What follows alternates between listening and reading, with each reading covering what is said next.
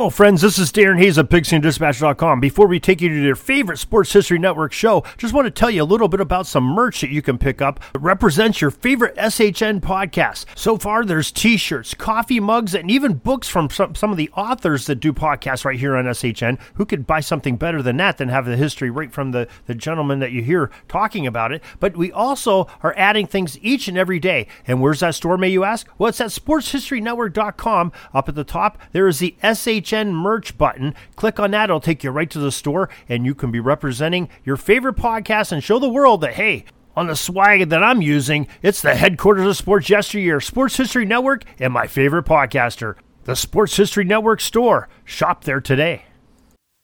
This podcast is part of the Sports History Network, your headquarters for the yesteryear of your favorite sport. You can learn more at sportshistorynetwork.com. Their names are some of the most legendary in the history of tennis. Guys like Connors, McEnroe, Agassi.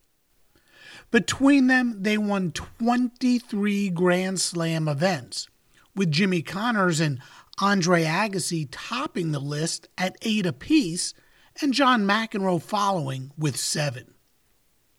When the fiery Connors or McEnroe took to the court, it was almost appointment television. And as electric as they were, as great as they were, and for as long as they played, none of them matched the career marks of the man who just might be the greatest American male tennis player of all time, a quiet champion, the guy who won more Grand Slam events than anyone until he was surpassed first by Roger Federer and then Novak Djokovic and Rafael Nadal. Next, on Sports Forgotten Heroes, we're going to take a look back at one of the greatest careers in tennis history the career of Pete Sampras. This is Sports Forgotten Heroes, a tribute to the stars who shaped the games we love to watch and the games we love to play. Stars who provided us with many thrills, but when their time was up, they faded away. We'll take a look back at their spectacular careers, their moments of fame, even if it was just for one season or just one game. And now, here's your host, Warren Rogan. Hello, and welcome to Sports Forgotten Heroes, episode number 100. Pete Sampras truly one of the greatest athletes to ever play tennis. Yes, athlete. Playing tennis at the world class level is nothing to sneeze at. And Sampras did it better than anyone else during his era and perhaps in the history of the game when it comes to comparisons of other great American male tennis players and that includes the likes of Bill Tilden, Don Budge, Arthur Ashe, Rod Laver, Jimmy Connors, John McEnroe, Andre Agassi, anyone. He was that good. Where Sampras runs into an issue when it comes to arguing who was the greatest of them all is this. He didn't play for an extended period of time, just 14 years. He never won the French Open. He wasn't fiery. He didn't have that kind of personality. Many thought of him as a robot. He just went out and won and wasn't very boisterous or vocal about it. And his reign as the all time leader in Grand Slam victories was quite short. And we're going to get into all of this with my guest today, Steve Flink, who recently released a terrific book, Pete Sampras Greatness Revisited. Steve is a lifelong fan of the sport and has made his passion for the game of tennis his occupation, as he has written about the game for decades. Steve and I had a great conversation about Pete, from Pete's early days and how he was shaped into the champion he became, to his rivalries with Agassi, Jim Courier, and Michael Chang, to the kind of game he played, and a lot more. Now, before we get into my discussion with Steve, just a few notes for you. Sports Forgotten Heroes is a proud member of the Sports History Network. Check it out at sportshistorynetwork.com. This is where you can go to find several podcasts about sports history. A lot of great content for your listening pleasure. Also, don't forget to follow this podcast, Sports Forgotten Heroes, on Twitter at SportsFHeroes. Follow Sports Forgotten Heroes on Instagram. Look for the Sports Forgotten Heroes page on Facebook as well. I make daily and weekly posts on all of these platforms more information on stats of the stars of yesteryear, the stars I talk about, and it's where you can see some pretty cool pictures of everyone as well. And of course, check out sportsfh.com for more information on the forgotten heroes I talk about, more information about my guests, and if you have a question, comment, or an idea for a forgotten hero you would like to know more about, just fill out the contact form and I will certainly reach out back to you. Again, that's sportsfh.com. As always, please give Sports Forgotten Heroes a five star rating if you are listening on Apple Podcasts. And of course, thanks for listening. Now, Pete Sampras. He was the most dominant tennis player of his time, and his time wasn't that long ago. But his reign as the man who had won the most Grand Slam events was. Sampras won Wimbledon seven times, the U.S. Open five times, and the Australian Open twice. That's 14 Grand Slam singles wins. And here to talk about Pete is my guest, the author of the new book, Pete Sampras, Greatness Revisited, Steve Flink. And joining me now is Steve Flink. Steve, welcome to Sports Forgotten Heroes. Warren, it's great to be on your show. Looking forward to it. Oh, thank you so much. Hey, so Pete Sampras, he's quite the interesting subject, um, and we'll get into it in a little bit. Um, I, I think his reign as the all time leader in Grand Slam tournaments won with 14 was so short that it really affected his legacy. He was passed in such a short period of time that I think that many sports fans, um, you know, they just don't remember Pete the way they should. Well, that's one of the main reasons, Warren, that I wrote the book is that I felt the timing was right. You had a long, you had this prodigious trio of Federer and Nadal and Djokovic who all passed Pete, and uh, uh, you're so right. I mean, Pete won his 14th in, at the 2002 U.S. Open, beating Agassi in the finals of the U.S. Open, last match he ever played. So there he was, leaving the game with 14. It was inconceivable that anybody would pass him for a long, long time, but Federer did as early as 2009. It's crazy at Wimbledon with, with Sampras with Sampras present, by the way, in the stands uh, along with Bjorn Borg and some other luminaries, watching Federer beat Andy Roddick to win Wimbledon that year. So it's remarkable to think that that record only held up for seven years. But you you touched on a crucial point. I believe that fans should understand that in some ways his era was a more difficult era to dominate because of the varying playing styles, because he had to come up against really aggressive big servers like Becker and Krajicek and Ivanisevic, and because there were then you had the the great baseliners like Agassi and Chang, and there was so much diversity out there, uh, more so than is it is the case today. Plus, uh, he he was number one for six straight years from 93 to 98 none, none of the big three now have managed to pull off that feat of six years in a row at the top and you have to look at the overall scope of somebody's career and who they competed against I, and I guess what i'm trying to get at is I believe he still very much belongs in that conversation with these three and other all-time greats like Rod Laver. Mm-hmm, mm-hmm.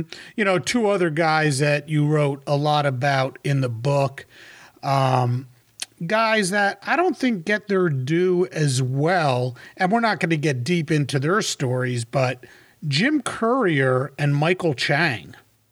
What what what struck you about Courier and Chang about their stories? Tell me what. I'm, well, I'm, that that they were the uh, you know such rivals with. Oh yeah. With yeah. Sampras, and when you look back at their careers today, um, they don't get the. I don't think they get the do it. Particularly Michael Chang.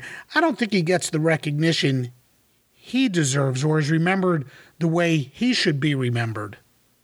No, I think you're right in more in both cases. Courier won four majors in a three-year span from 91 to 93.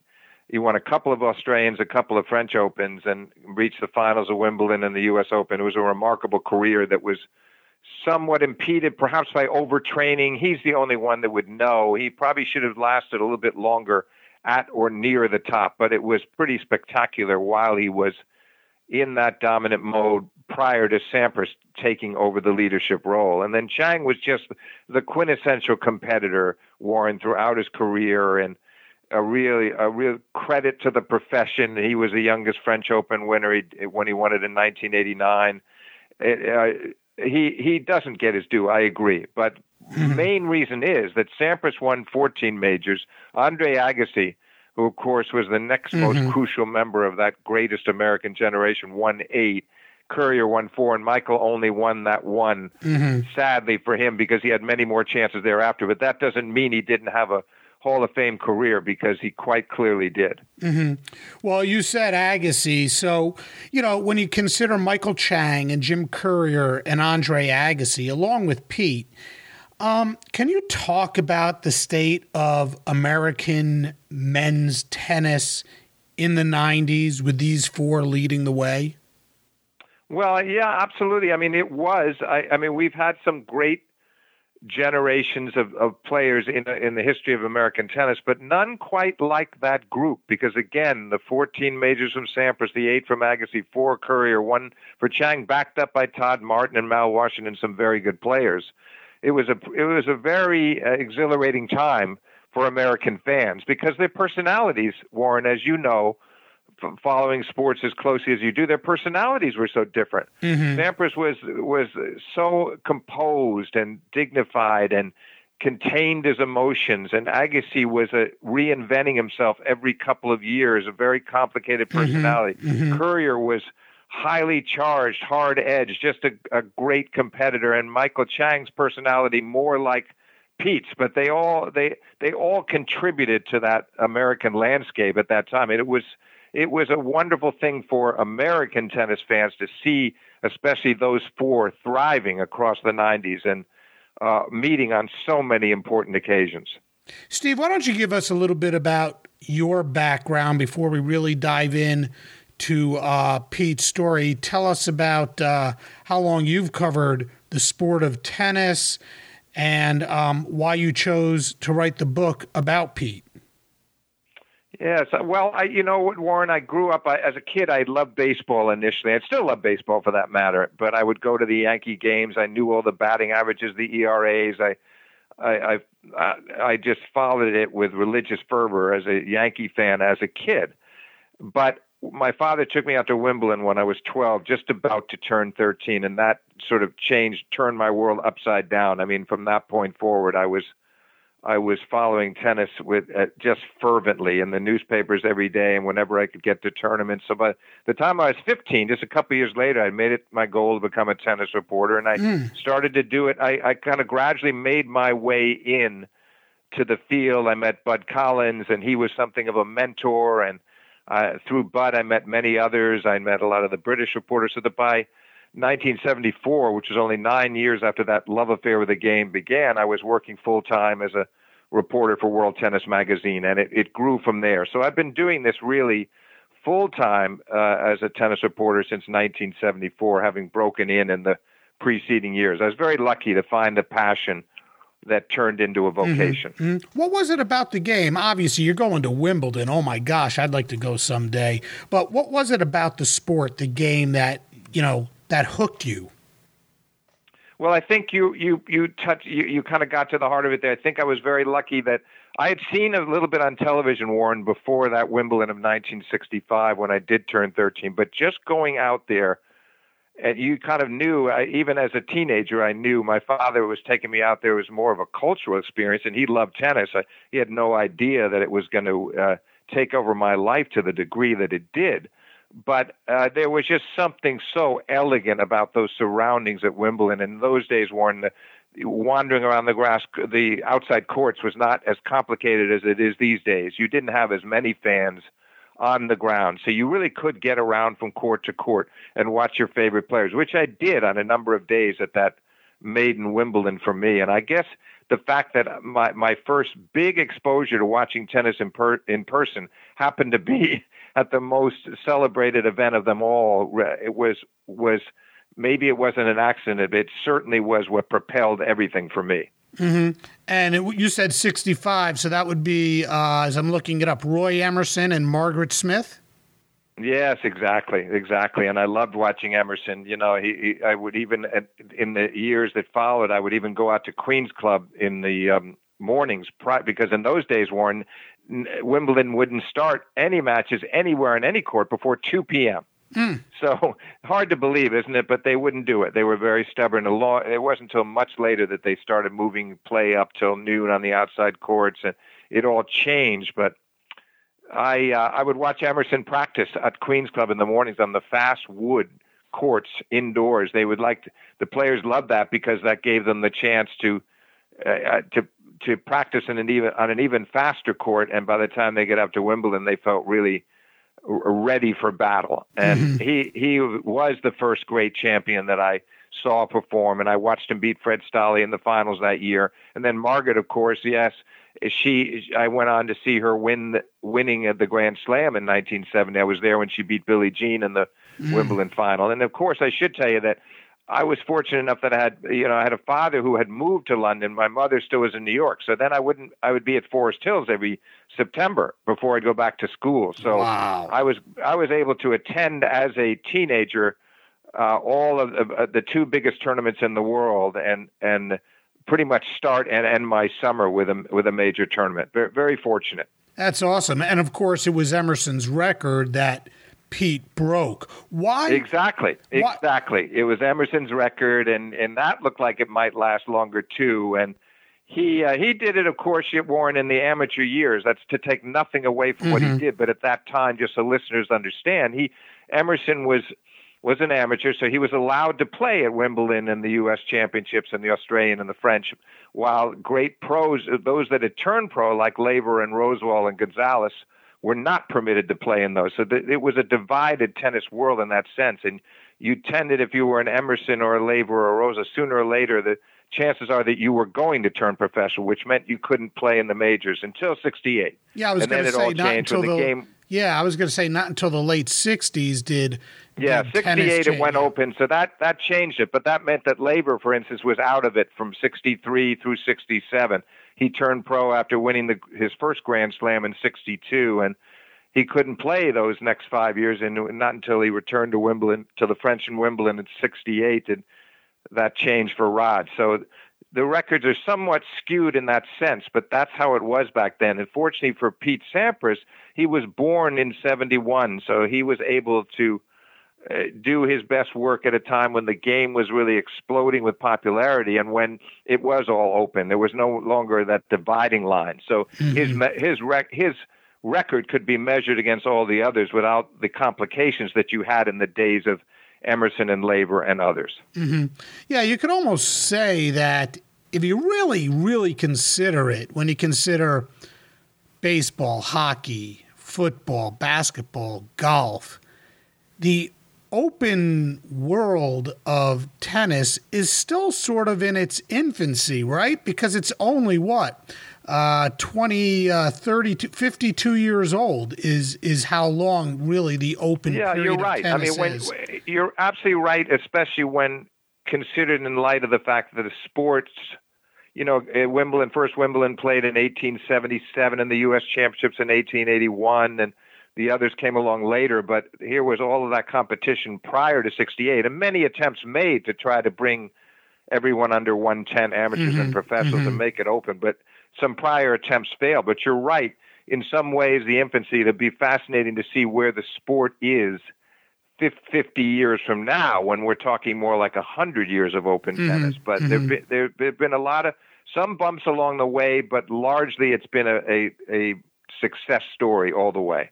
Well, you're right. It would be interesting to see where it is 50 years from now for American tennis, men's American tennis. I mean, when you consider Pete Sampras and what he did, his reign, if you really think about it, was really the last dominant reign for an American man. Why is that? And is there any American male player on the rise whom we should watch for? I guess we'll get that to that part in a minute.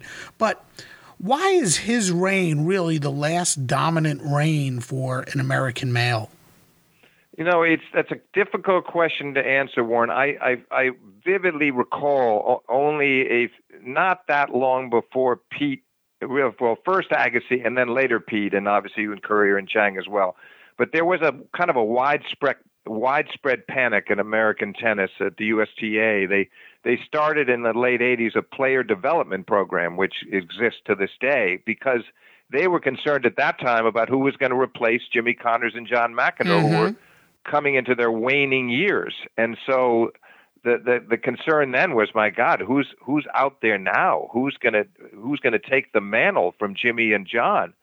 And as it turned out, it was all of these guys were, and nobody really was necessarily anticipating. And first, Agassi, who got to three in the world in '88, that was the first big step. Chang winning the French the next year in '89.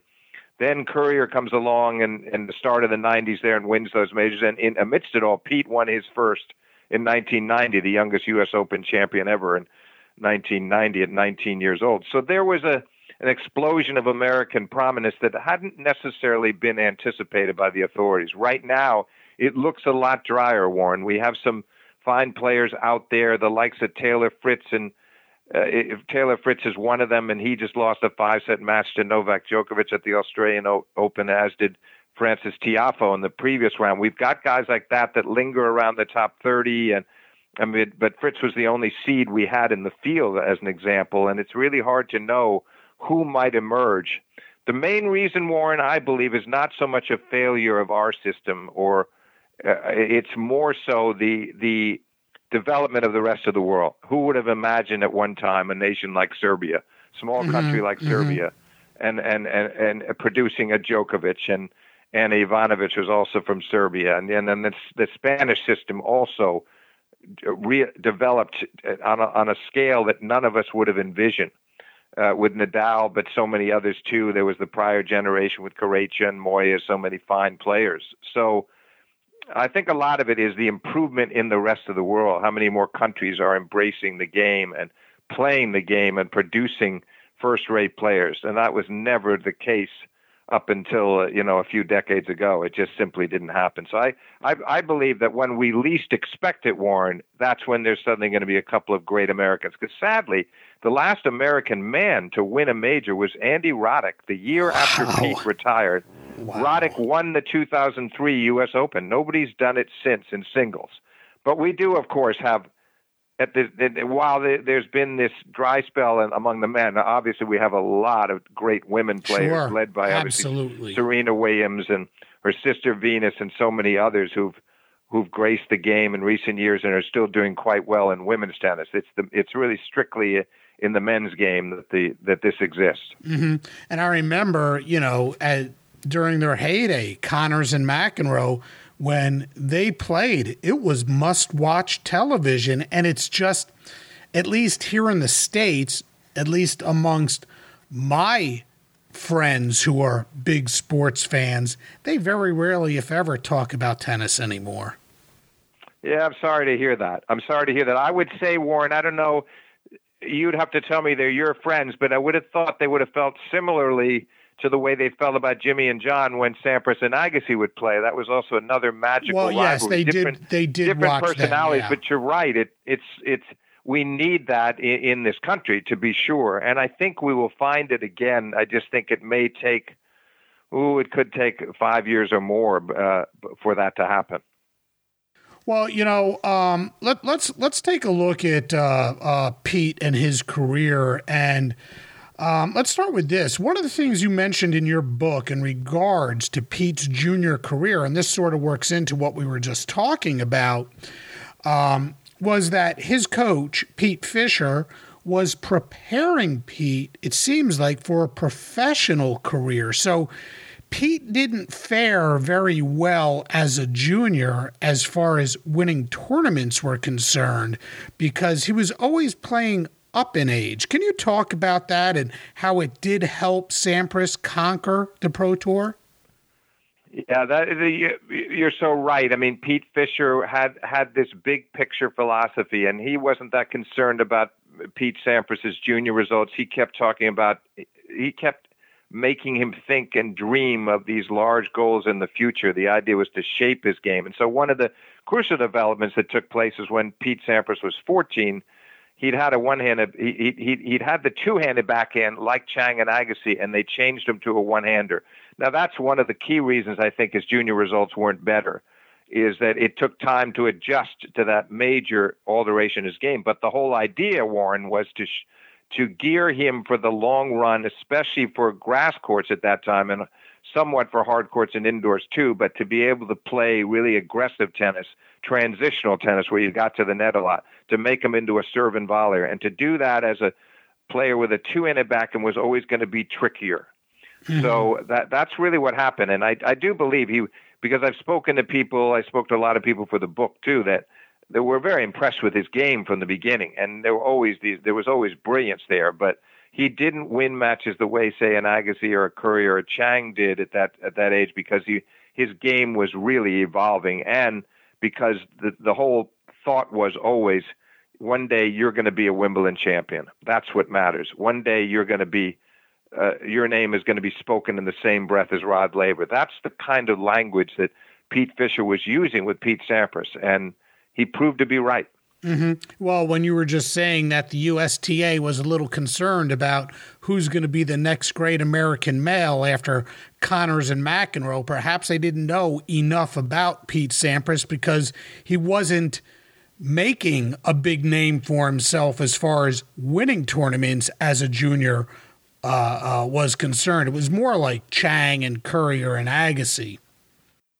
Yes, absolutely, and they, they, they everybody spoke, they all knew that Sampras was a great talent. There was always that feeling, but obviously, uh, in most cases, in many cases at least, the great players they kind of start that journey with success. They get the habit, they acquire the habit of winning as a junior, and it certainly was the case with you know. It's not that they were dominating junior tennis, to speak, but they had more success more regularly because of the way they played and because they weren't going through this kind of uh, major alteration in their game. They had their two handers. They they stuck with their two handers, but but the whole feeling with Pete Sampras was no, we got to get him the one hander because he's an athlete and he's gonna he's gonna be a net rushing player. He's gonna be an aggressive serve and volley player, and the way to do that is uh, to get rid of the two hander. And, mm-hmm. and and yet they all thought, as I'm sure you, you remember re- from reading it, Chang thought that Sampras's two hander was beautiful. They all thought it was actually a beautiful stroke mm-hmm. and could have been a great but it wasn't the right match for his game in terms of the long run. Mm-hmm. So I think there was this feeling to get back to your point that he would get there, but on, on the other hand, the results were not there yet. So, and certainly no one, not even Sampras himself, saw that 1990 U.S. Open triumph coming because he was only number the number 12 seed coming in. Right. He was seen as a very gifted player who would, would do well to make the quarters but nobody saw him winning the tournament at that age. That's when his life changed irrevocably, just mm-hmm. completely, permanently changed. Mm-hmm. You know, Steve, I've worked in the golf industry for many years.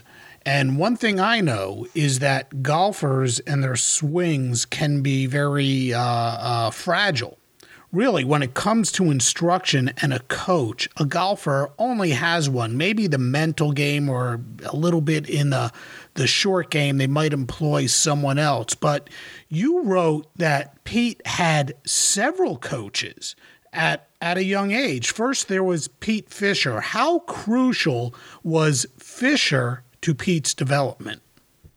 Oh, he he he was absolutely crucial, but he also understood Warren his own limitations.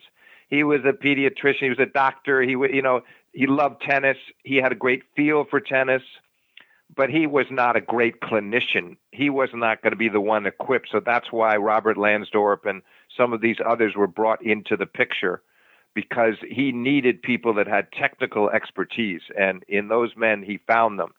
So that part of the brilliance of Pete Fisher was knowing what he didn't know as much as what he did know, and uh, that that was a brilliant move on his part. A little bit unconventional. Uh, uh, most players would. That's not the way they did it. They they maybe had their one key, like Tracy Austin, for instance, was a, you know, she worked with Lansdorp. This is the way it tended to be. That you had that person you put your faith in. But Pete Sampras was putting his faith in Pete Fisher, and yet understanding that he he was going to have all these other tutors who were going to assemble his game from the strokes to the volleys to the serve. So it was a brilliantly conceived plan, and and it sort of uh, sprung from the fact that Fisher recognized his own limitations. Yeah, you said that he well, my impression in reading your book was that he really wasn't a top notch player, Pete Fisher, yet he understood the game and he understood the talent that the potential of talent that Pete Sampras had. And he got all these other people involved to help create a complete talent. Like I said, it's something I don't see very often in golf. There was Robert Lansdorp for the ground game, Del Little for footwork, Larry yep. Easley on the volley. How does that work? Right. How could you have so many coaches and how do they all work together to to mold and and create this incredible talent? Well, I think you know it, it, it exists. You get some of that on the pro tour. Federer at times has had a couple of different coaches, and they sort of align their views together. And these guys all, I think, spoke among themselves and made sure they were on the same page. And and obviously, they all kind of reported back to Fisher. That was also a key that they that there was a, there was sort of an understanding uh, that that they you know they were all thinking in a similar vein and uh, it, it it were as I say, it was definitely unconventional. It's not what it wouldn't be the recommended template that you would put down, but in this particular case, it it really worked.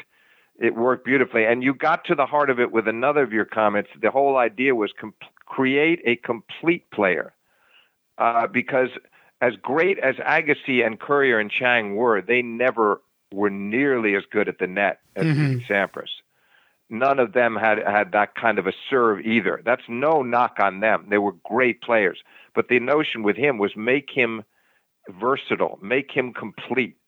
And that's what we always used to say about him throughout his career. He's the most complete player in in tennis, and he was without a doubt. And uh, that was one of the keys to his success. He had so many gifts to call on.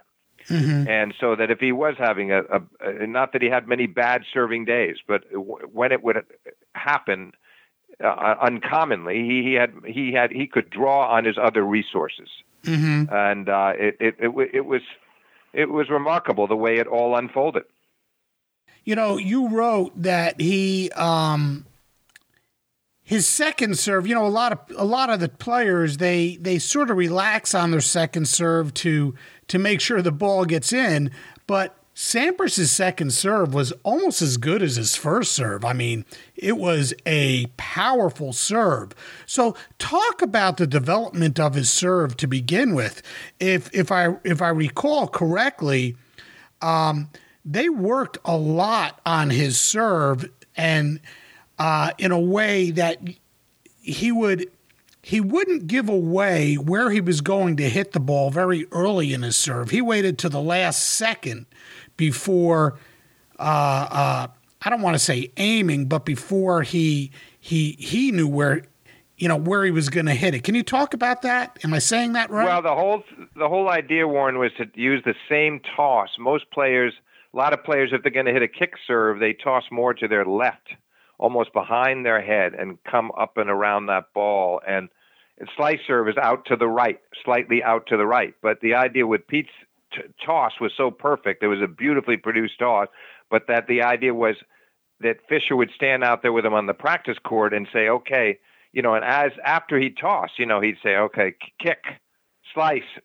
wide, down the tee. You know, he he he wanted to make sure that he could do it all from the basically the same toss, mm-hmm. which really, and that was always a, a nightmare for opponents because they didn't know where he was going. It was impossible to read his serve.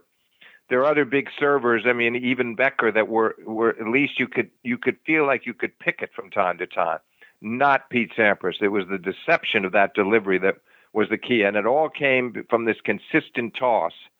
So you, you, there were no giveaways. There were there was there was nothing.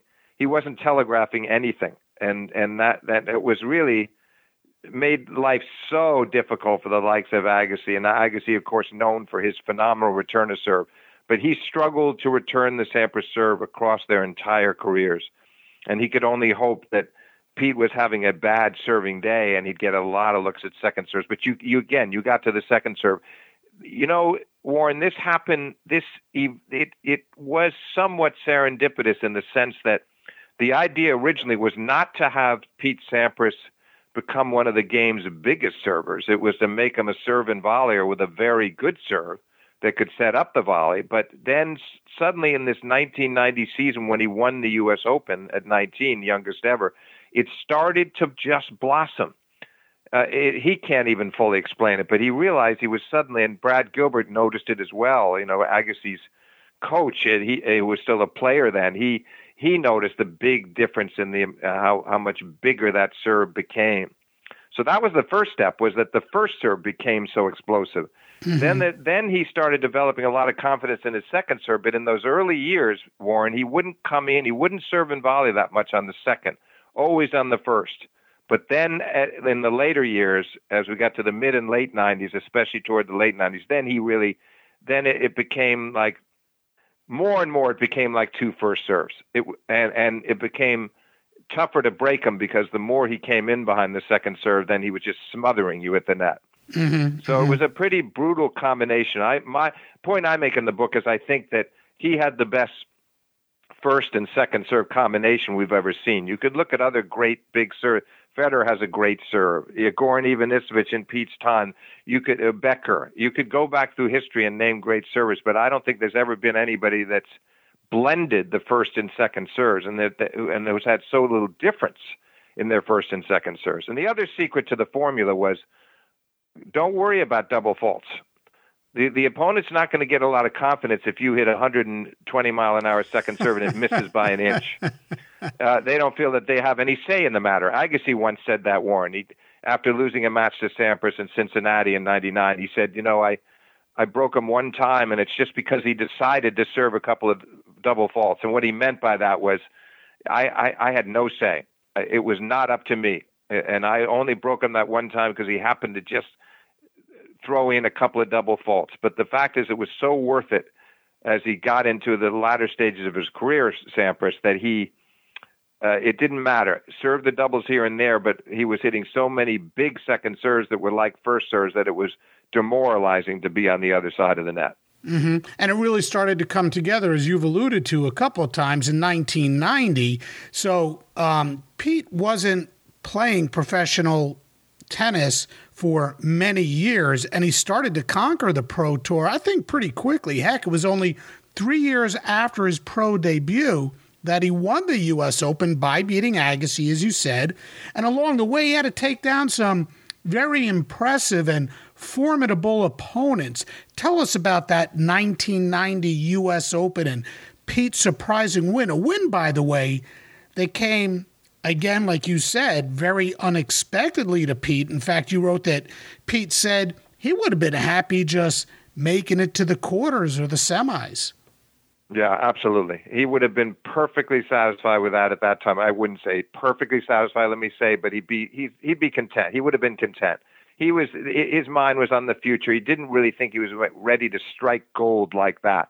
But the remarkable thing is, he was seeded 12. He plays Thomas Muster, the Austrian, really indefatigable Austrian left-hander, kind of a a slightly, you know, a, a poor man's Nadal, you might say. He wasn't nearly as good as Nadal, but he was pretty tough, aggressive, tough competitor and he was seeded six, and Sampras beats him in four sets. So that was a good win. That put him into the quarters. Then he beats Lendl, Ivan Lendl, who had been in eight straight finals and won the tournament three times in those years. Sampras toppled Lendl in five sets, and suddenly there he is in the Saturday afternoon semis against McEnroe. You know, Lendl's won three times. McEnroe had won the title four times.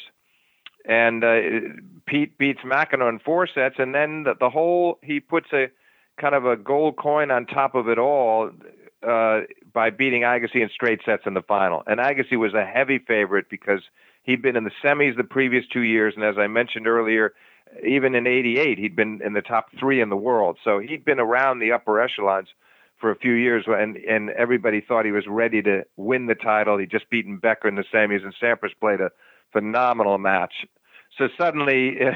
here he was a major champion in 19 and i remember him saying at the time warren i didn't talk about this much in the book but he said at the time nobody i've won the us open and nobody will be, ever be able to take this away from me because he couldn't know then what mm-hmm. was in store it mm-hmm. happened so fast that he just didn't know what what what the future was going to hold mm-hmm. and uh, then of course it led to a couple of good years, but not up to the level quite what he wanted. 91, he had the inevitable growing pains that any anybody would experience. And then '92, he he really made some big strides and was in the semis of Wimbledon, the finals of the U.S. Open again, but lost to Edberg in New York, and and then it was the year after that he started to dominate. But mm-hmm. it was understandable when you think how young he was, Warren, to that he'd won the Open at 19. He wasn't quite ready to handle the emotional baggage of such a triumph, and yeah, talk about you know, that. I mean, he was the youngest ever to win the U.S. Open at 19. How did it affect him? All the responsibilities that come along with being the U.S. Open champion, you know, I guess beginning with media appearances the very next day. Um, he's not used to any of this. How does that affect someone his age? He, he wasn't ready. No, and not. And in addition, Warren, such a shy kid, and you know he's still kind of shy in his way to this day. He's a very, he's a very private person. And suddenly he was under the harsh glare of the public spotlight. And that was not easy. And you're right. He had, he suddenly he's on all those shows, on the morning shows and you know, and suddenly you're getting recognized at airports in a way that you hadn't been before. And that threw him for a loop to a degree. I, I think he understood that was part of the deal, and it, it he was flattered by it, but it's not something he needed or necessarily wanted. I wouldn't say that about Agassi, by the way. I'd say probably the exact opposite. I think he loved being a star. Uh, Pete had to grow into that role. So it was tough. That was part of the reason why he had to struggle to recapture the magic that he'd produced at that 1990 Open, because it was not an accident, Warren. Yes, it was ahead of schedule no doubt. It was kind of tennis we, we wouldn't have expected to maybe see from him till two or three years later, but it was no accident because you don't beat that that those you know you don't beat Lendl, McEnroe, Agassi in order unless you're a great player, and that's what Lendl said to me in the book. He said that we that's when we found out what kind of heart he had. You know, you to beat the three of us back to back to back was really was a major statement. Mm-hmm. Mm-hmm. Well, I want to I want to stop for one second here because I think this is really important. You said that Pete's a shy guy, and um, you know I uh, uh, you know he's not a part of this podcast. However, I want everybody to know that what your you wrote this book, and it was with Pete with Pete's permission, and you spoke to Pete. The, this isn't you um, talking to other people about Pete, Pete is a part of the book. Yeah, you did speak to other people about Pete, but Pete is also a part of this book, and he gave you, you know, carte blanche to write this book. So this isn't you guessing and looking at Sampras's career from the outside. You spoke to Pete about all of this. Talk about that, what it was like to to well, how you went about you know, getting Pete to participate, why you wanted to write the book. Talk about that a little bit. It's interesting, Warren. I mean, I, I, I admired what he was doing immensely through that whole era that we discussed, this the, uh, through the '90s, and I, I loved his professionalism and self-effacing nature. I thought he really represented the game very, very well, and I, I felt like I was one of the people that was maybe most attuned to what he was doing. And I had many interviews with him, especially over the say the last seven years of his career, seven, eight years more so than the early years. I did some in the early years, started as early as 92, but it picked up a lot, and I'd have these interviews regularly. I think we established a rapport, a good rapport. So by the end of his career, I, in the back of my mind, I always wanted to do this, this kind of a book. And he wrote his own autobiography with another writer, a very good writer named Peter Bodo. And but that was not the kind of book I would have wanted to do. This this to me had much more appeal that I could use my knowledge of what he was doing out on that court and the kind of uh, you know champion he was and what set him apart and then but then have obviously have his input and talk to the other players as well so I'd, it, I'd been thinking about it for a long long time and then the, then it became more and more apparent to me and, and you know by the time I started really working on it in 2018 and 19 that, that the time had come uh, it was a goal of mine for a long long time to do this book mm-hmm, mm-hmm. Okay. Back, and you're right. Yeah. And you're right. He he did give me. You're right in what you said.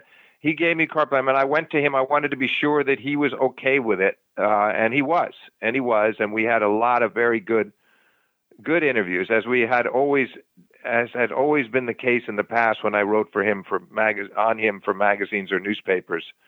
So we had that background, and I think we had that mutual respect, and I so I was gratified that he wanted to cooperate, but I wasn't shocked because I thought I knew the kind of rapport that we had built. And so it was a lot of fun to get, especially enjoyable was hearing him, he, he, let, allowing him to go to drift back in time and reminisce, and then going to the other players as well because mm-hmm. he's so self-effacing. Well, as I'm sure you notice, other players, and he had fascinating things to say about himself, but other players were so laudatory about him and uh, it was it was a nice moment actually when I interviewed Lendl. Lendl said to me at the interview at the end of the interview, "When you speak to Pete again, please tell him I said hello." Mm. That's you don't get that. That that rarely happens in this business, and I did. I passed that message along, and Pete was very flattered to hear that. I'm very happy to hear it. I mean, it's the, just the kind of respect they have for him. Uh, it was it was across the board whether mm-hmm. it was Lendl or Rafter or Ivanisevic, you name it. And I think that also made the book, I hope, more compelling. The combination of Sampras's own reflections, which were remarkable, and then what his rivals had to, how they saw him uh, from across the net and and uh, through the years. Okay, so a short while after he won the Open, he got a new coach, Tim Gullikson. Why did Pete need someone new? How did they meet? And tell us about their partnership and just what did Tim Gullikson mean to Pete Sampras? Well, he was a one. He was it, looking at in terms of Pete's professional years as opposed to the junior years and the upbringing and getting him ready to play pro tennis, which was obviously Pete Fisher's doing. Pete Fisher was not going to be out for a variety of reasons. Was not going to be the guy to be out on the road with him and be his his coach, his professional coach. So uh, Pete Sampras had had some other people he'd worked with. You know, when he won the U.S. Open, and Joe, a, a guy named Joe Brandi, and he, we'd met at Bollettieri's. But to make a long story short, he it was really kind of set up by Tim's twin brother Tom because Tom in the fall of 91, he was thinking there'd been some thought that maybe Tom would work with Pete. And he went and spent a day with Pete, had a long lunch with him. And Pete was very interested in having Tom coach him, but uh, it, Tom was not really available at that point. He had other commitments to the USTA and elsewhere. So it was the twin brother Tom who suggested Tim. Mm. And from the beginning, uh, Pete Sampras and Tim Gullikson hit it off. They were. It was a good stylistic. It was a good personality match, and obviously so much of the good the, the hard work of shaping Sampras's game had been done, but he now needed someone to help help him, you know, with the right game plans and the the life on the tour. And Gullikson had been a top 15 player and a finalist with his twin brother in the Wimbledon doubles. So he'd he'd had a great deal of experience out there. Not to mention he'd already established himself as a great coach, including working with Martina Navratilova mm-hmm. in the mm-hmm. late '80s. So Tim was just the perfect fit for Pete Sampras, and their person, you know, he was more gregarious and more outgoing, but they just got along beautifully from the beginning. And from a tennis standpoint, it was an ideal marriage. Mm-hmm. And like you said, you know, Pete didn't win another major for a few more years after uh, 1990. He made a couple of finals though, but he didn't come out on top. And while no, he just he yeah. made he made the final of the 92 U.S. Open. That was the closest call, and that, and he was very upset. That was a kind of a career altering moment too, because he was very upset with himself, even though he'd been kind of sick overnight and had been an IV and hadn't been feeling that well. He never used that as an excuse. He felt like he didn't fight the way he needed to fight through this loss when he lost to Edberg in the 92 U.S. Open. So that also was one of the crucial developments leading because Tim Gullikson was was right there with him and uh, coaching him there that day. But then that set the stage for the great years ahead. Yeah, and, you said that that final helped to shape Sampras for years to come. It's very rare that a player, I think, will have one match that that penetrates the way a loss that penetrates quite to the degree that that one did and that's because he just felt like it was he he he had let himself down in a way he didn't surrender. I think he's being a little hard on himself, uh, Warren, because it's one of those matches that it's so often the case where the two players split the first two sets in a best of five and go to a third set tiebreak. And if Sampras wins that third set, most likely wins the match. But he lost that tiebreak and went down six two in the fourth. Edberg kind of pulled away from him in the fourth, and maybe he Maybe he lost a little of his heart in the fourth, but he was mad at himself, mad or just more so disappointed in himself, and he kept thinking about it and dwelling on it. And and I think all of that self criticism was was invaluable to him because I don't think it was any accident that then his biggest, most dominant phase were the six years that followed. He mm. goes from losing the U.S. Open to Edberg in '92 to being when he was three in the world to uh, six straight years as the number one ranked player and winning majors galore, starting with uh, with Wimbledon and the U.S. Open in '93. So that was a pivotal moment, as was just the the impact of Gullikson, the growing impact of Gullikson as his coach. Mm-hmm. Yeah, '93 became number one in the world. He put his stamp on the game. He finally he arrived, and like you said, it'd be quite some time before he would be knocked off his perch. Talk about the importance of being number one and how Pete's game had evolved into the best game in the world. Yeah, I think Warren, it it it, was pretty much uh, there already with Gullikson's help in '92 because he won five tournaments that year and semis of Wimbledon, finals of the U.S. Open. He was playing beautifully, but it was more the mental toughness that needed to kick in. And uh, again, that Edberg loss was shattering, but in a way, it was a good experience for him to endure. And then the maybe the most crucial match of his career was winning that Wimbledon final from Courier in, in 1993 because he wanted that title so badly. And here it was almost a three full years since he'd won the 90 U.S. Open, and he he just couldn't tolerate the, the the notion of another defeat in a major final. And he beats Courier in four sets in that Wimbledon final. And I think he felt like that win. He he said he told me that that winning that Wimbledon was actually more important than winning the first U.S. Open. Yeah, why? I, then, I, I have that, that, I have that question here. Why was that win so much more important than the 1990 U.S. Open? Because by by then he knew what he really knew what he was doing. He knew what he was made of. He knew what he wanted much more than he did in '90. And now he was expecting it of, of himself, Warren. Now it's like, okay, and he'd taken the number one ranking away from Courier in April. Just a few months before, he had beaten Courier in a final on the ATP Tour, and then that put him ahead of Jim in the rankings, and that was an important step. And now he just he wanted to validate that, and he just he and the majors meant so much to him. He was one of the first players to to speak out so openly about winning majors and and that quest to break Emerson's record. That was a constant topic uh, with Sampras in in media circles. So he just wanted to he wanted he believed that he belonged and that's why I think that went Wimbledon 93 while the the, the, the 90 Open was a pleasant surprise. The 93 Wimbledon was validation. And from there, I wouldn't say he relaxed, but he developed this this this unmistakable inner belief, quiet inner belief that he never really lost for the rest of his career. Because I think he sensed coming out of that Wimbledon that the game was going to be people were going to it was really going to be his game. He was going to be the dominant force in the game for a long time, and indeed he was, as the six years in a row uh, at at the top uh, clearly uh, uh prove. Mm-hmm. You know, I got to go way back uh, to the beginning when you and I first started talking, and I suggested and and you know about Pete's short reign um, as the all-time leading winner when it comes to Grand Slam tournaments with 14. And I got to ask this question how big a stain is it on his career that he never won the French Open? And for our listeners that really don't know, tell us just how different the game is at Roland Garros, a clay court as opposed to a grass court or a hard court. Yeah, well, I, I don't think it's a big stain because it's balanced by seven Wimbledon titles, five U.S. Opens, six. The, the key numbers are five, six, and 7 Mm-hmm. Five U.S. Opens, six years in a row, number one, seven Wimbledon. So I think it balances out. Yes, he would definitely have liked to have won the French. Frankly, I think he was capable, and I think if he had been, if he had made it the main priority, and perhaps been willing to sacrifice one of those Wimbledons in one of those years in the mid '90s, it might have happened, but it didn't.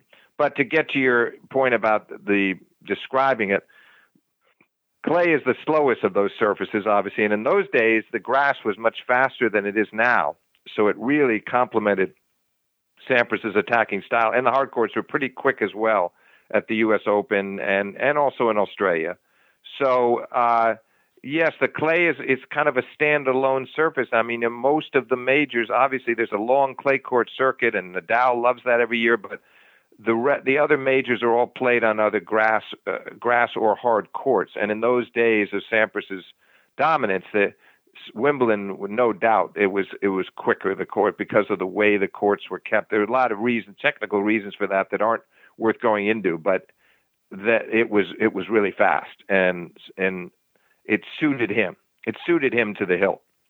So I think there's a lot of there's, there's a lot to chew on there. Some critics would say that he needed the French, and no doubt that Djokovic, Federer, and Nadal they've all done it. Mm-hmm. On the other hand, there's a little bit it's a little bit more uh, there's a little more sameness these days to the services. They, they, the players don't have to necessarily adjust as much as they did in Sampras's day to not only playing styles but the courts and the balls themselves. It's more the word that Sampras's former coach Paul Annacone is often used as homogeneous. It's more homogenous, mm-hmm. and mm-hmm. Uh, so the, all of all of those things must be considered. But I think he he balanced the scales with his he also won five ATP year-end championships, which was a big title to win. You know, so there was so much in his record that compensated for the disappointment of not winning at Roland Garros.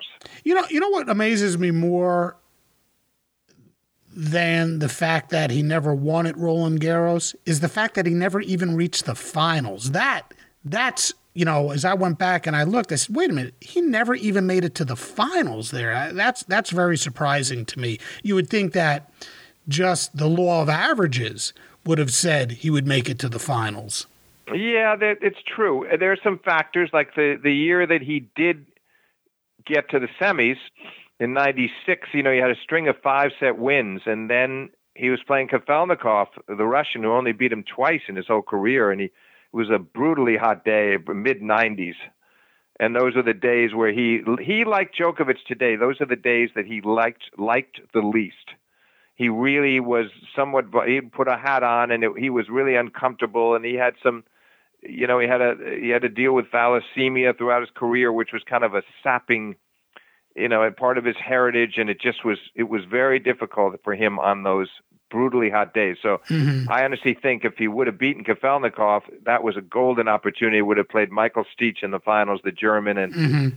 Stich gave him a lot of problems, but they they would have played a very fast-paced match. It wouldn't have been typical long, draining clay court tennis. But the problem was he lost a tiebreak to Kafelnikov, and then the air went out of the tires completely, and he just was exhausted, and and he lost in straight sets. So it is surprising. It is surprising, and uh, but he didn't put the emphasis to him every year was on Wimbledon.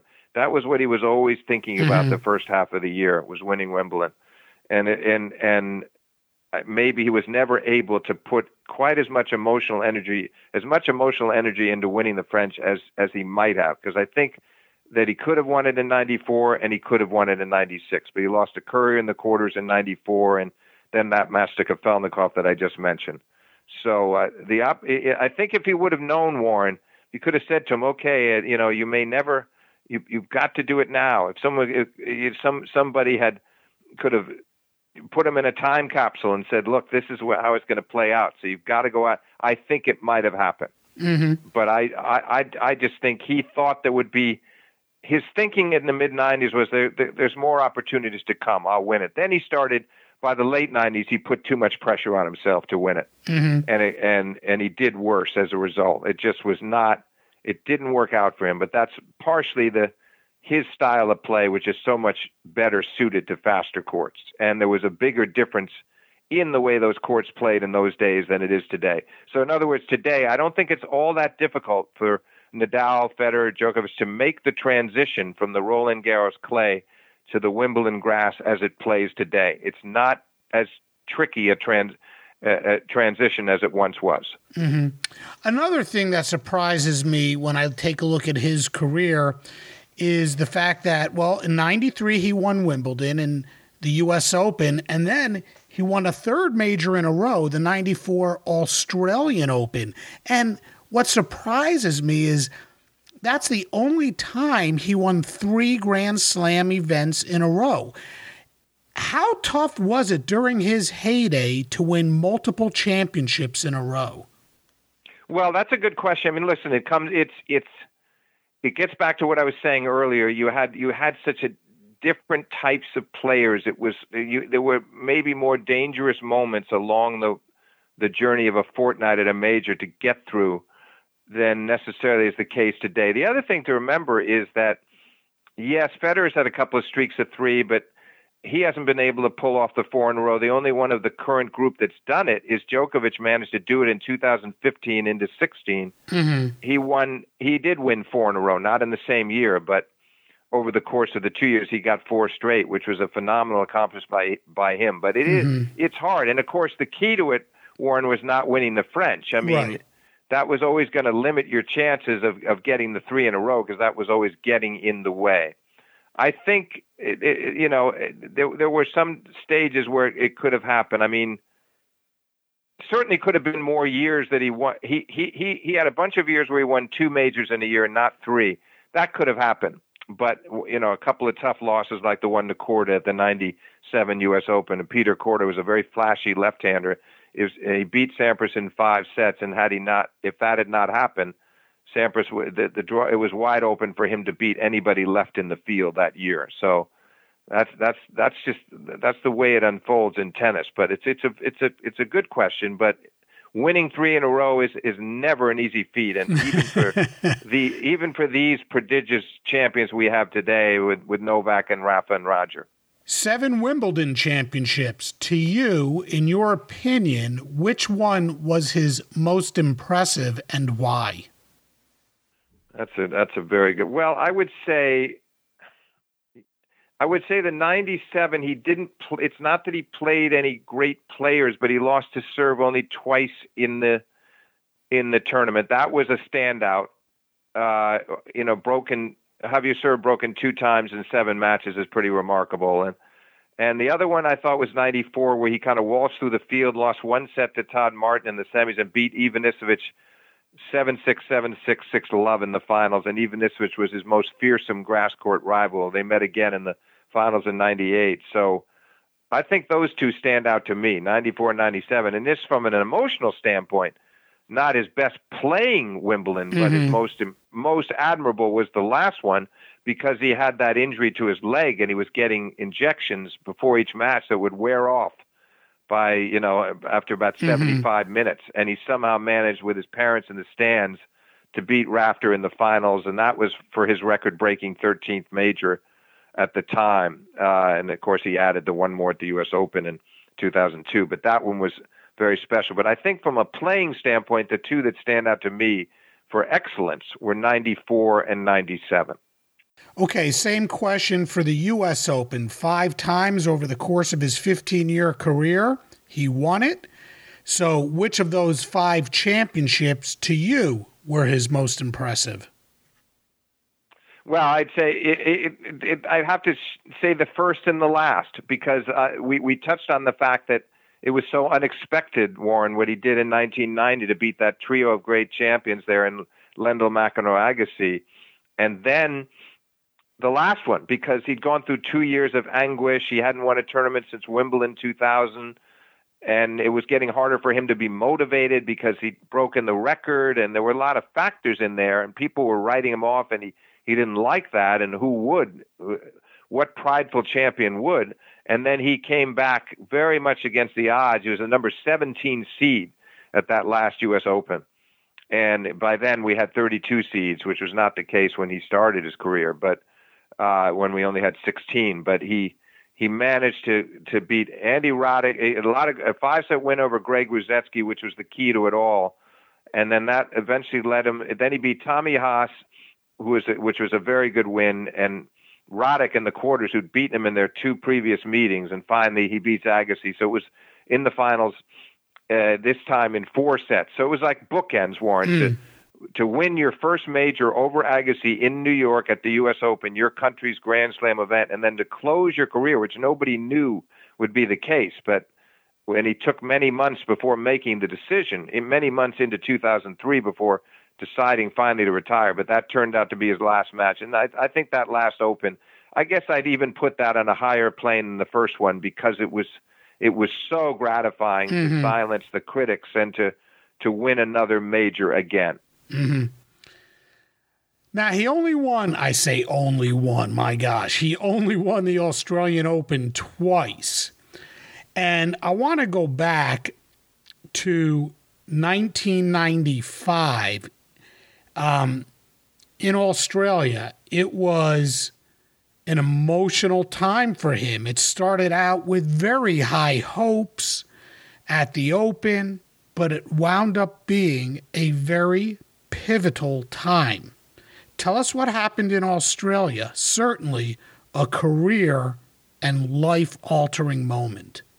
Oh, was it ever? Was it ever? Well, Warren that, of course, was not, as it turned out, was not one of the victorious year, victorious no, years. No. the two that he won were he was, but he was the defending champion in in '95. He'd won it in '94 over Todd Martin. He would win it again in '97. But here he is in '95. Yes, he's coming back with high hopes. He was clearly the best player. He'd been, he was already the, you know, coming off great campaigns in '93 and '94, building up his his supremacy as the number one player in the world and fully expecting, I think, to win the this tournament in '95 in Australia. But then his co- Tim Gullikson collapsed one day in the locker room. He had an odd incident. They had to take him to the hospital, and turned out that they, they were they were pretty certain he had brain tum- tumors, which he did. But it cast this pall over the tournament. So what happened was Gullikson was in the hospital. Pete was going to visit him. Then then they before he played Courier in the quarterfinals before Sampras played Courier, they all went out to dinner the night before, you know, to to, to wish Tim well. And Tom, his twin brother, was going to fly back with him, and it was just all sort of a show of strength among a small group of people in the tennis community, including Sampras and Courier. You know, to to sort of wish Tim well on his journey home. But obviously, Sampras was very worried, and they all were worried. They knew that it was bad news coming because of what the doctors in, were saying in Melbourne, Australia. They couldn't, they had not made the full diagnosis, but they, through their tests, they were pretty sure what was going on. And Gullikson, uh, you know, did fly out, and then during the Sampras Courier match, Courier wins the first two. The Sampras comes back and wins the next two, and then early in the fifth set, uh, somebody yelled out, you know, "Do it for your coach." And Pete was telling me for the book he it, that's not what really triggered his tears in his mind. It was more, I think it was more the buildup, more what mm. he was hmm. feeling going into it, and the fact that he was thinking about Tim. His mind had been on Tim while he was playing this match. Mm-hmm. He was now flown home, and so he broke down in tears. And Courier ended up looking across the net at him and saying, "We can do this tomorrow, Pete." And just, at the time, it might have seemed like kind of a wisecracking comment from Courier, but it really wasn't. Was very well intended, and the whole idea was he wanted to snap him out of that sad state where he could where he was having to serve his way through tears and be able to get back into the moment and finish the match, or else conceivably the umpire would have had to start imposing point penalties on Pete. Courier didn't want that to happen, and it ended up doing its trick. When I say that, I mean it worked. It did snap Pete out of it, and and he ends up coming out, uh, winning that fifth set and winning that match.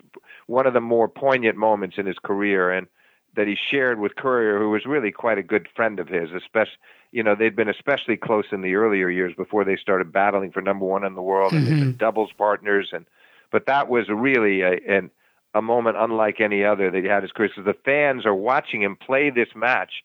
This man that the the ultimate in composure, the, the one of the most composed players robot. they've ever they seen. They thought he was a robot. Yeah, they thought he was a robot, and they found out he wasn't. And in that sense, it was probably a good thing that he went through that. The good thing that fans could understand he's a human being. He's not a robot. Just because you contain your emotions doesn't mean you're not feeling a lot, and he showed them that night. And then won the match, beat Chang in the semis, and lost the finals to Agassi after winning the first set of that final. So it was a pretty remarkable journey. And and then sadly, you know, Gullikson struggled through the rest of that year into '96, and then he passed away from the the brain tumors in the spring of '96. And so. Uh, you know that was a, that was a tough period in Sampras's career because Gullikson was on his mind a lot. Annacone took over the reins. Paul Annacone took over the coaching role and did a magnificent job. But uh, he was in constant touch with Gullikson. And when he won the 95 U.S. Open later that year after losing to Agassi in Australia, he beat Agassi in one of the criti- most critical matches of each of their careers and won the U.S. Open and, and looked into the camera, which was sitting there by his chair at the changeover after he'd won it. And and he greeted Gullikson, who he knew was at home and and you know unable to be in New York, and he just said something like, "Hey Timmy, you know we're going to play some golf in a couple of days," and that that was that was a very nice moment too. As he explained to me in the book, it was not premeditated at all. He saw the camera there, and, and it was sort of hanging over his chair, and he just decided to to talk to Gullikson. Mm-hmm. So that was remarkable period in his career, Warren, no doubt about it. Mm-hmm. And after that, and understandably, he struggled some. He wasn't consistent. But all that changed when he got to England. His year, of course, as we said, got off to a rough start. Excuse me. Um, lost my. Tr- oh, he turned it around here and wound up finishing the year on a high note in New York talk about the final two Grand Slam events of the year, Wimbledon and the US Open, and just how he was able to overcome all that had happened. Yes, I think that he he he it it he got used to the idea. He realized that that Tim Gullikson was was I don't want to say gravely ill, but very seriously ill and he and he he he stayed in good contact with him. And then meanwhile, Paul Annacone took over in Australia after Gullikson went home. So he had Paul Annacone on the road with him, who was another perfect match, personality wise. You know, he just was a very calming, perfect kind of personality. Didn't overcoach. And and Annacone was also in touch with Gullikson on the phone, getting advice from him, and it worked out really well. And I think Sampras adjusted to a very dire situation. So he was able to get his mind on his tennis, and he did lose in the first round of the of he had a tough draw, a top 25 player in the first round of Roland Garros and lost, but then came to England and he ended up winning that title over Boris Becker. I think it's one of the better Wimbledon finals he ever played. Mm-hmm. Uh, the I, I, it, as a final, you asked me about tournaments. I said 94 and 97, but the Becker match was spectacular tennis on his part. And Becker had just come off a big win over Agassi, and Becker had not beaten Agassi since the summer of '89. It was a long stretch, and that was a big surprise. And then Sampras beats Becker, and then this Agassi just takes over the summer. Warren he wins everything in sight, every hard court tournament, so that by the time he comes into the U.S. Open final against Pete, he's won 26 matches in a row, and he'd won four titles in a row in the hard court. So he was now the once again the, the, the clear favorite but Sampras rose to the occasion and beat him in four sets. And it was really important because it, it propelled him onward for sure into the coming years and, and sort of reinforced that deep inner confidence he always had. And it shattered Agassi, who for the next couple of years, I mean, he Mhm. couldn't get over the fact that he'd been so dominant over the summer, but that in the biggest match of one of the biggest matches of their careers, and certainly the biggest match of the year for both of them for many reasons, Sampras was the one who who stepped up to the occasion and played his best tennis and won. So that was a great summer. You know, he won them both in 93 also, but I think winning the two in 95 was a, a larger accomplishment considering what was going on in his life. In 2000, Sampras won his seventh and final Wimbledon. And this championship meant so much. He broke Roy Emerson's record, as we said, for most Grand Slam titles with 13. Talk about that, I guess you call it fortnight. Take us through the 2000 Wimbledon and Pete's road to victory, the 13th Grand Slam title of his career. Yeah, it was it was against the odds in the sense that he, you know, in the second round he got hurt, and he had to go do an MRI. This was around the ankle area, the shin. It was it was very painful. Uh, they did an MRI, and the doctors gave him the go ahead to compete, but he was really in in it was it was very difficult. He'd have to keep getting couldn't practice from that point on until maybe it's one light hit before the final. So almost all those matches through the rest of the tournament, no practice, days off, just you know tormented by this and wondering at times if it was worth it to try to keep playing, but he did. So then he makes this draw opened up and he gets to the final and he his parents came over to watch and here he was going for the record, but he's got to go through Pat Rafter, who, who has won the 97 and 98 U.S. Opens. It was a great player, a great serve and volleyer from Australia. So that it was a big step up to have to play Rafter after all the guys he'd played previously in the tournament. Another league altogether. But he, he managed to make a, a really spirited fight from behind after losing an agonizing open set tiebreaker. He came from 4 1 down in the second set tiebreaker with Rafter serving. It looked like it was over. And Sampras won that second set tiebreaker and eventually beat him pretty soundly the last two sets and won at 6 2 in the fourth. And it was a, it was, it was, you know, he broke down into tears. That was another tearful moment because Mhm. he walked to the net. He was fighting the tears back, and then it was it was dark. It was on the edge of darkness, a couple minutes before nine o'clock, and his and he went up and greeted his parents in the stands, and that was what a way that was to win a seventh Wimbledon and a record thirteenth major with your parents watching you in person for the first time. First time they got to see him win a major in person, so that was Oh, really that wow, that's awesome. that was that was a singular moment for him, and his fiance was with him there that day too. Is so there there was an awful lot, uh, go, you know, that went into that fortnight. But I think he was so relieved more than anything that he'd somehow managed to to come through because those injections would only last a little over an hour, maybe 75 minutes. These matches are going two hours, sometimes closer to three. It was not easy because he'd have to play his way through a lot of pain, but that's exactly what he did. You know, Steve, your book, Pete Sampras, Greatness Revisited, has so much detail and so many good stories in it. I encourage everyone, whether you're a tennis fan or not, to get this book. It is just a terrific and easy read. And we can't go into every single detail, otherwise, there's no reason to get the book. But I do have, I do have a couple more questions here for you. Sure. Beginning with the 2002 U.S. Open, which is, you know, his final Grand Slam title.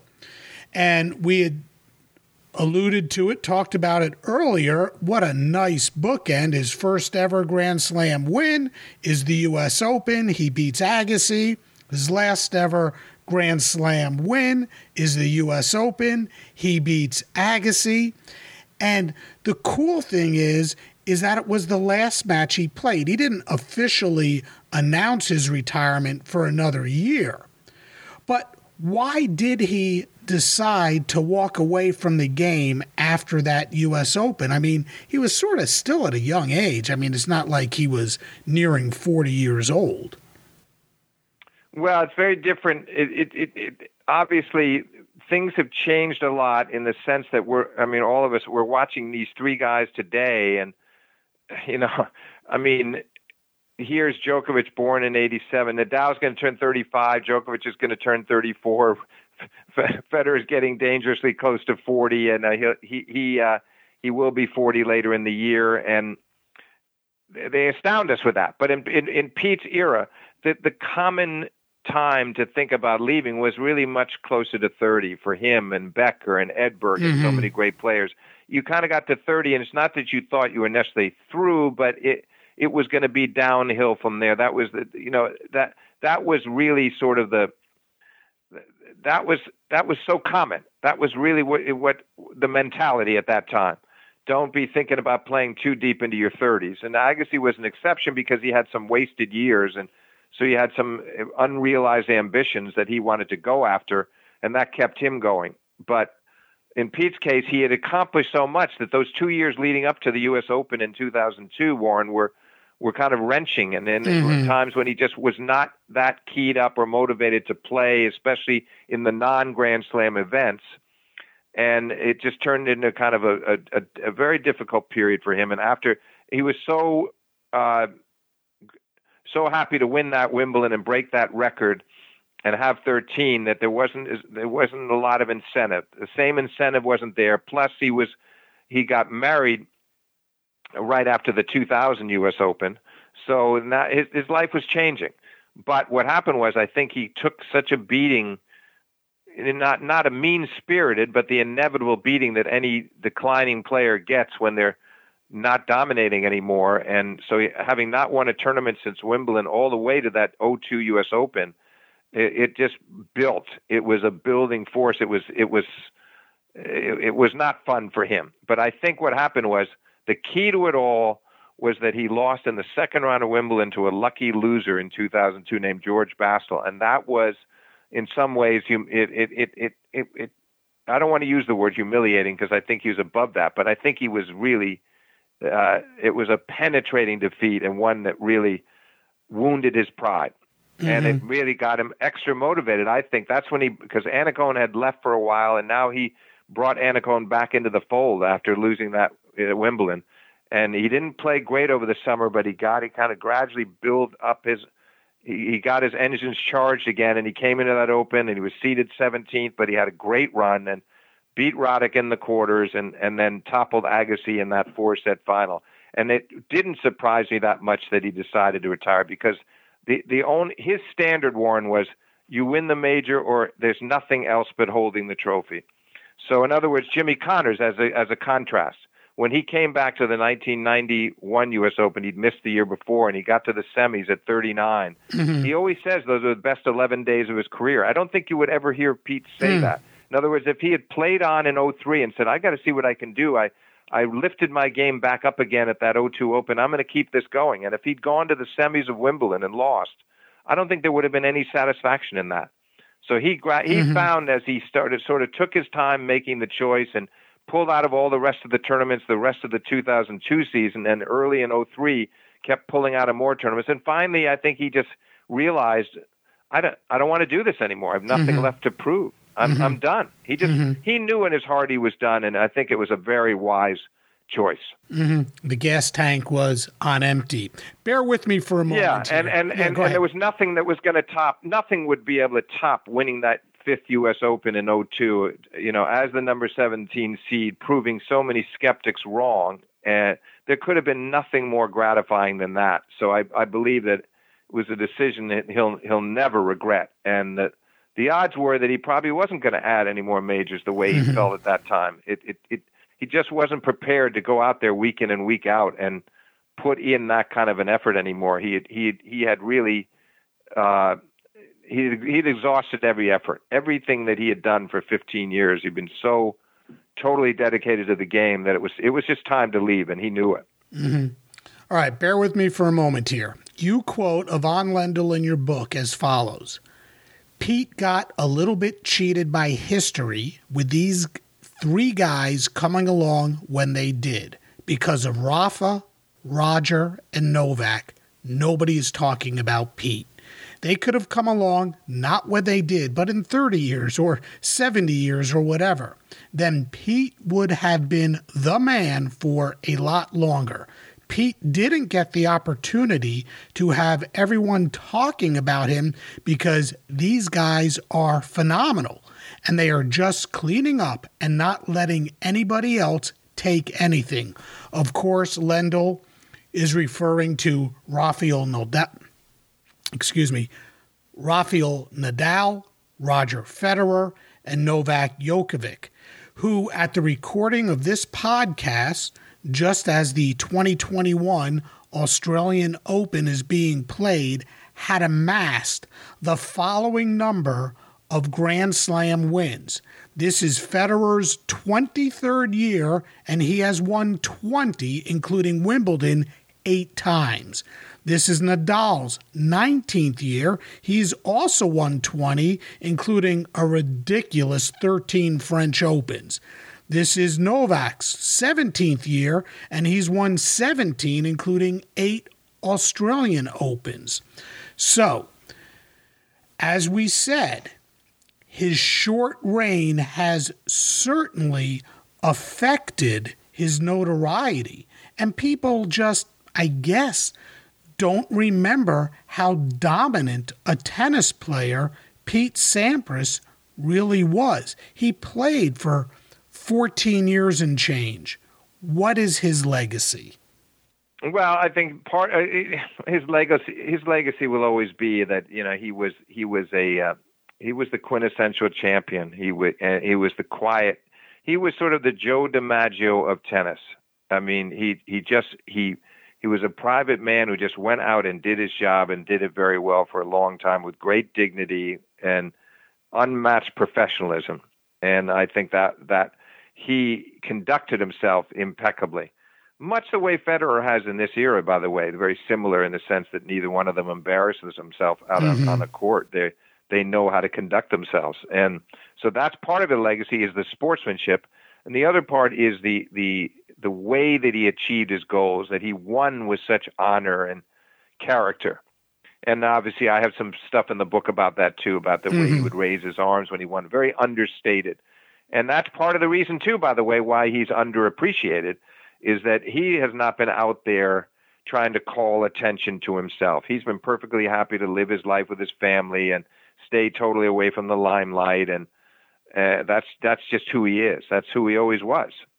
So I, I, I that's that's how I see his legacy. Great sportsman and incomparable champion. Steve, thank you so much. Thank you for joining me on Sports Forgotten Heroes. Your book, Pete Sampras, Greatness Revisited, a terrific read. Congrats on a terrific book. And again, thank you so much for joining me. Warren, thanks for having me on. I enjoyed the discussion very much. Anytime. There are records in sports that take decades to break. Babe Ruth's career home run record. Roger Maris's single season home run record. Heck, in 2001, Barry Bonds hit 73 home runs. He's held that single season record for longer than Sampras held his record for most Grand Slam wins. And who knows how long Bonds will sit on top of the career home run record of 762. Hockey. Wayne Gretzky's 894 goals has sat on top of the hockey world since he retired in 1999. How long will Kareem Abdul Jabbar hold on to the record for most points in an NBA career, or Jack Nicklaus's record of 18 majors in golf?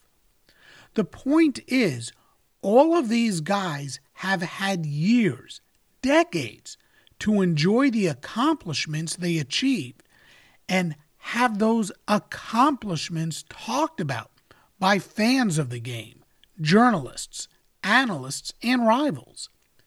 Sampras didn't get a whole lot of time to relish in that, and that could be the biggest reason why his career is not as highly recognized as it should be. Here's a few other numbers to consider when talking about the career of Pete Sampras he won over 77% of his matches with a career mark of 762 wins and 222 losses. He won 64 titles, and as of this podcast, that's 10th all time. And He was a member of two Davis Cup winning teams as well. No doubt, when talking about the all time greats in the history of tennis, Pete Sampras has to be included. And when talking about the all time greats in the history of American tennis, Pete Sampras sits atop that mountain. I want to thank my guest today, Steve Flink, for spending so much time talking about Pete. I highly recommend his book, Pete Sampras Greatness Revisited. It's a wonderful insight into Pete's career and offers terrific commentary from many of the rivals he faced throughout his career as well. You can get the book wherever you buy yours.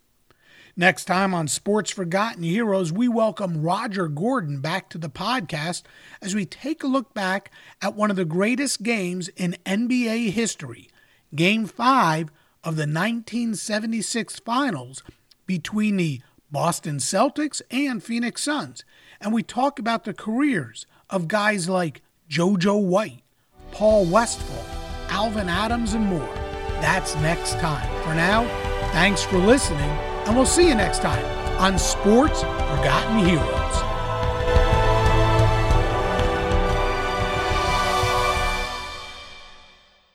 Hey there, sports history fan. This is Arnie Chapman, aka the Football History Dude, and I wanted to thank you for stopping by to listen to another episode here on the Sports History Network. Our podcasters are passionate about uncovering and sharing sports stories from yesteryear. And if you didn't know it already, we have over 30 shows across the network covering all sorts of sports history topics.